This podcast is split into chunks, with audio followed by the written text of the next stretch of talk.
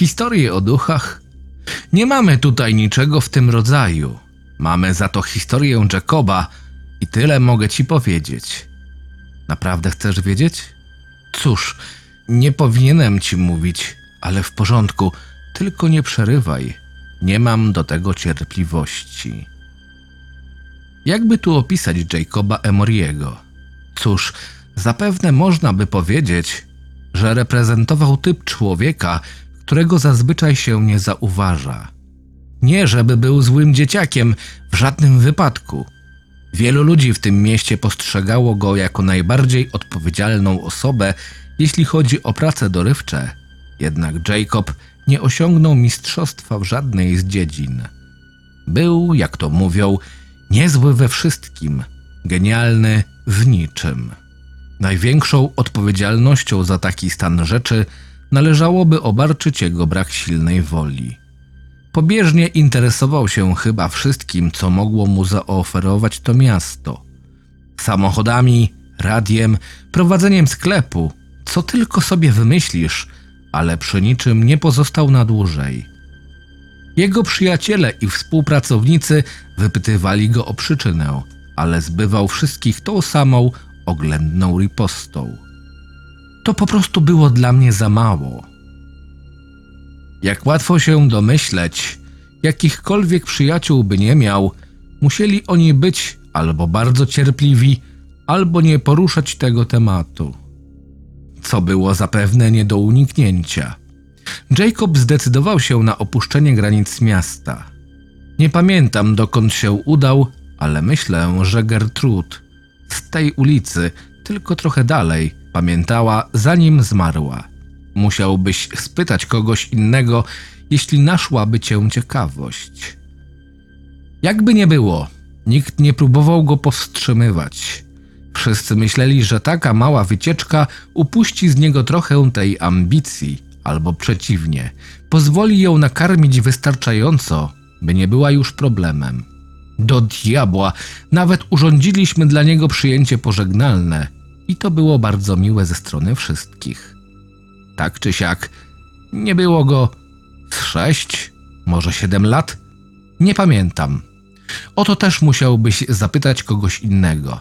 W każdym razie, w końcu wrócił i nie do przeoczenia było to, jak bardzo się zmienił. Był sympatyczny, pełen energii, serdeczności, uśmiechnięty. I już niedługo mieliśmy się dowiedzieć dlaczego. Pokazał nam pamiątkę, którą przywiózł do miasta. Gładki, czarny patyk długości ołówka, ale o fakturze kredy. Wszyscy zastanawialiśmy się, czemu u licha taka prosta rzecz miałaby napawać go taką radością, dopóki nie urządził dla nas kameralnego pokazu. Wziął kawałek papieru i ten patyk. Boże, na pewno istnieje lepsze słowo na określenie tej rzeczy. I tym patykiem narysował mniej więcej koło. Od razu upadło i zatrzymało się na granicy brzegu kartki, zupełnie jak kamień. Nie opuściło papieru, za to poruszało się w jego granicach zupełnie jak obraz rzucany przez projektor na ekran. Synu, ja wiem jak to brzmi, jak gadanie wariata. Jeżeli czujesz, że będziesz do tego podchodził sceptycznie, możesz od razu zostawić starego człowieka z jego szaleństwem, ale ja wiem, co widziałem, mimo że ludzie robią wszystko, by sprawa ucichła. Widziałem, jak narysowany przez niego kamień spadał. Jacob nawet puścił papier między nami, a kiedy podawaliśmy go sobie, kamień turlał się w różne strony, gdy tylko kartka była przechylana. Nikt z nas nie miał słów, by opisać to, co widzieliśmy. Zresztą, co tu mówić? On za to kontynuował swój pokaz, rysując rozliczne postacie paradujące, grające, robiące wszystko od walki między sobą do budowania perfekcyjnych ludzkich piramid, a my wszyscy nie mogliśmy się nadziwić wspaniałości tego, co dane nam było zobaczyć. To była dla niego wystarczająca zgoda. Oznajmił, że planuje rozpocząć występy, aby opłacić sobie mieszkanie i jedzenie. Występy, na których rysowałby co tylko publika by zechciała. Omawialiśmy to dość długo, ale w końcu przekonał nas, że wszystko będzie bezpieczne. Jego rysunki etyczne, a działalność unikalna i lukratywna. Co więcej, obiecał, że nikt oprócz mieszkańców miasta nie dowie się o pokazach. Biedny Jacob, gdybym nie był tak zaaferowany, może dostrzegłbym pewne rzeczy już wtedy, już tam.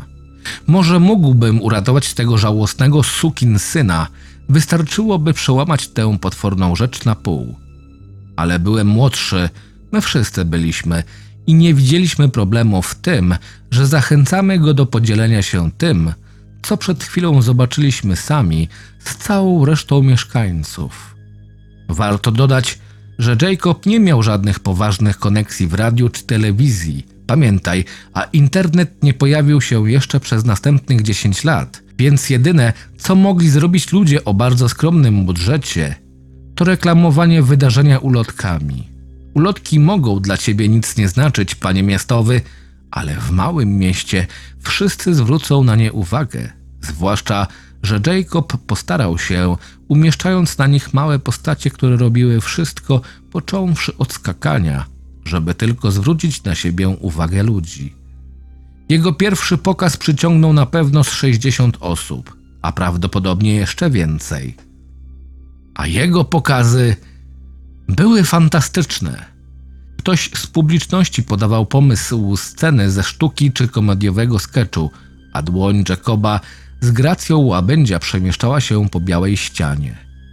Nie pokazał pełni swoich możliwości podczas pierwszego pokazu z kamieniem, to na pewno.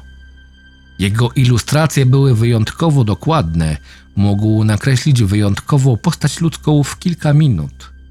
Kiedy teraz o tym pomyślę, nie pamiętam, żeby jakakolwiek z rzeczy, które narysował, zajęła więcej niż 10 minut roboty. Wszystkie były perfekcyjnie wykonane. Mogłeś zobaczyć nie tylko rycerza atakującego zamek, narysowałby on również wnętrze pałacu w przekroju zupełnie jak ciasto weselne. Warstwa po warstwie mógłbyś zobaczyć, jak rycerz omiata wzrokiem ściany, szturbem przechodzi przez kolejne poziomy do lochu, walczy, wynosząc księżniczkę i daje susa z parapetu pałacowego okna wprost na grzbiet swojego konia. Wszystko to w kompletnej ciszy. Nie jest to realistyczne, o nie, ale to decydowało o atrakcyjności rozrywki. Nikt z nas nie przychodził tam, by zobaczyć coś prawdziwego. Kiedy scena lub sketch były skończone, albo postacie musiały opuścić ścianę, Jacob musiał pokryć się białą farbą. To było pod pewnym względem dobre. Dawało pokazom ograniczenie czasowe, tak, że gdy wszystkie cztery ściany były już wykorzystane, wszyscy wiedzieli, że przedstawienie można wznowić najwcześniej wtedy, gdy farba wyschnie. W międzyczasie Jacob zmieniał się i to w negatywnym sensie. Już wspomniałem, że od czasu powrotu wydawał się niesamowicie naładowany energią. Cóż, ta energia, żywotność czy ferwor, jakbyś tego nie nazwał, nigdy go nie opuściła, nawet na chwilę. Co więcej, zdawała się w nim narastać, a on jakoś za bardzo cieszył się z tego stanu rzeczy. Jego oczy coraz bardziej zaczynały przypominać szparki, spał coraz mniej. Jego teorie i wypowiedzi były coraz bardziej radykalne i bezkompromisowe. I mimo, że nigdy nie było z nim łatwo wytrzymać, ludzie stawali się coraz bardziej nerwowi w jego obecności. Minął miesiąc albo dwa, a publiczność pokazów Jacoba rozrosła się jak pożar w lesie. Prawie wszyscy w mieście płaciliby tylko zobaczyć jego dzieła w akcji, a on musiał wynająć większe i większe pomieszczenia, żeby tylko pomieścić tych wszystkich ludzi. Teraz już nie robił przerwy po tym, jak jedna scena była ukończona. Od razu przechodził do następnej. Zamalowywał na bieżąco niepotrzebne fragmenty, czasami udawało mu się uzyskać efekt mieszania się i przenikania scen, co publiczność uwielbiała. Same postacie stawały się coraz bardziej dzikie i przerażające. Potwory były dziwniejsze i bardziej wyrafinowane, rycerze walczyli coraz bardziej cudacznymi rodzajami broni, a to wszystko, by zadowolić publiczność. Jacob stawał się coraz bardziej pobłażliwy, coraz częściej szukał uciech, jak się domyślaliśmy, przez pieniądze. Stał się pijakiem i bawidamkiem, co jednak nijak nie zmniejszyło jego wewnętrznej energii. Niektóre z jego kobiet twierdziły, że budziły się w nocy i widziały, jak skrobie tym patykiem po kartce w szkicowniku z twarzą wykrzywioną grymasem. Podczas gdy większość z nich wychodziła z założenia, że rysował je nago, istnieją plotki, że jedna czy dwie rzeczywiście uchwyciły wzrokiem to, co rysował. Te kilka anonimowych kobiet najpewniej zaprzeczyło, jakoby to, co zobaczyły, było chociaż podobne do aktów kobiecych, ale żadna z nich, kimkolwiek nie były, nie powiedziała, co kryło się na kartkach szkicownika. Nawet nie próbuj szukać tych ulotek czy szkicowników, to teraz bez sensu. Wszystkie z nich zniknęły. Trochę zmieniłem wątek. Chodzi o to, że on zaczął się upijać i to jest ważne dla tej historii, ponieważ to picie było ostatnim gwoździem do jego trumny. W noc jednego z jego występów, gdy tylko wkroczył na scenę wśród okrzyków radości tłumu, od razu widać było, że jest pijany w sztok. Byłem w pierwszym rzędzie i mogłem wyczuć od niego bourbon z odległości trzech metrów. Przedstawienie się zaczęło. Wykonał wszystkie rysunki, o które prosiła publiczność, gdy w końcu ktoś z publiczności poprosił, by narysował samego siebie. Wszyscy przyklasnęli temu pomysłowi.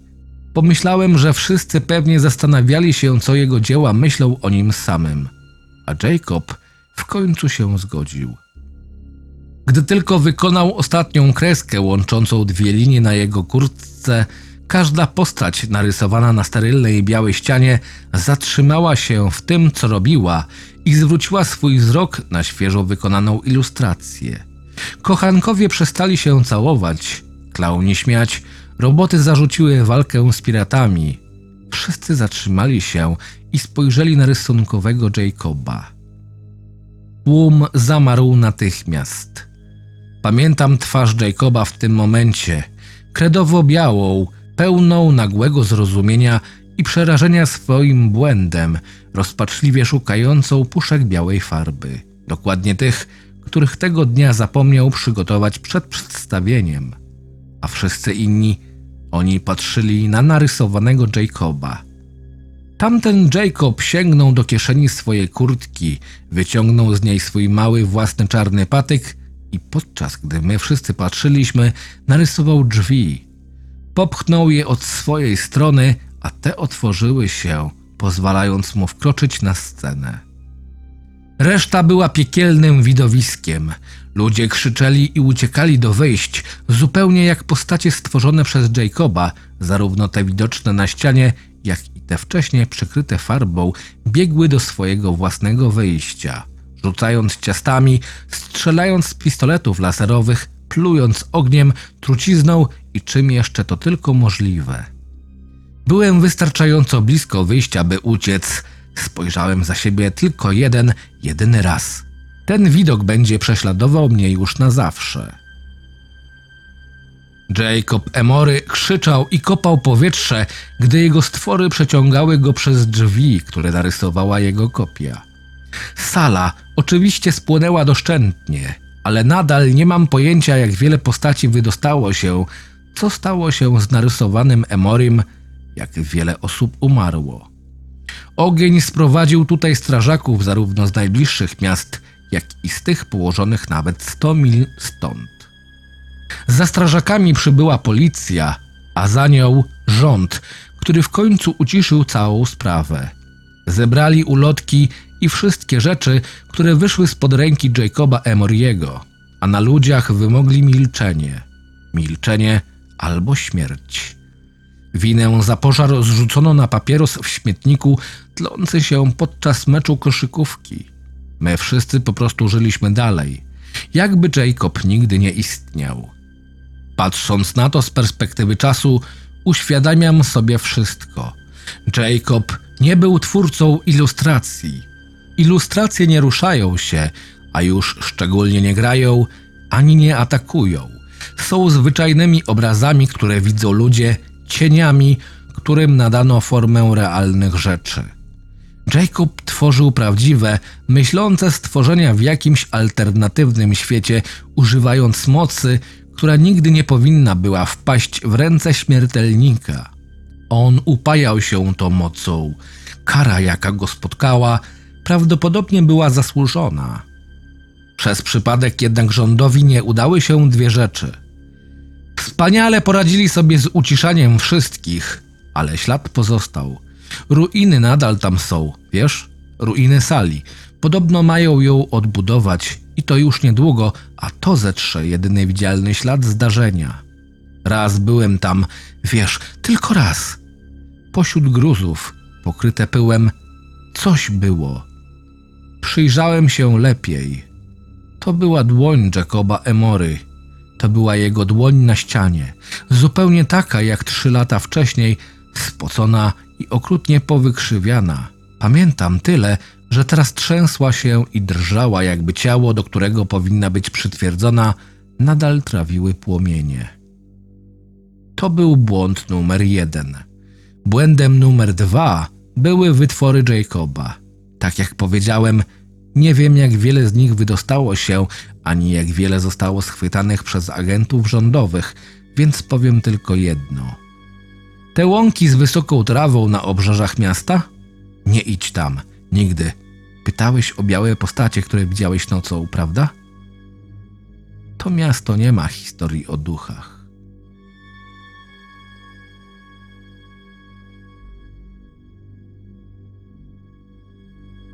Czytał Krystian Kieś. Zapraszam do subskrypcji mojego kanału.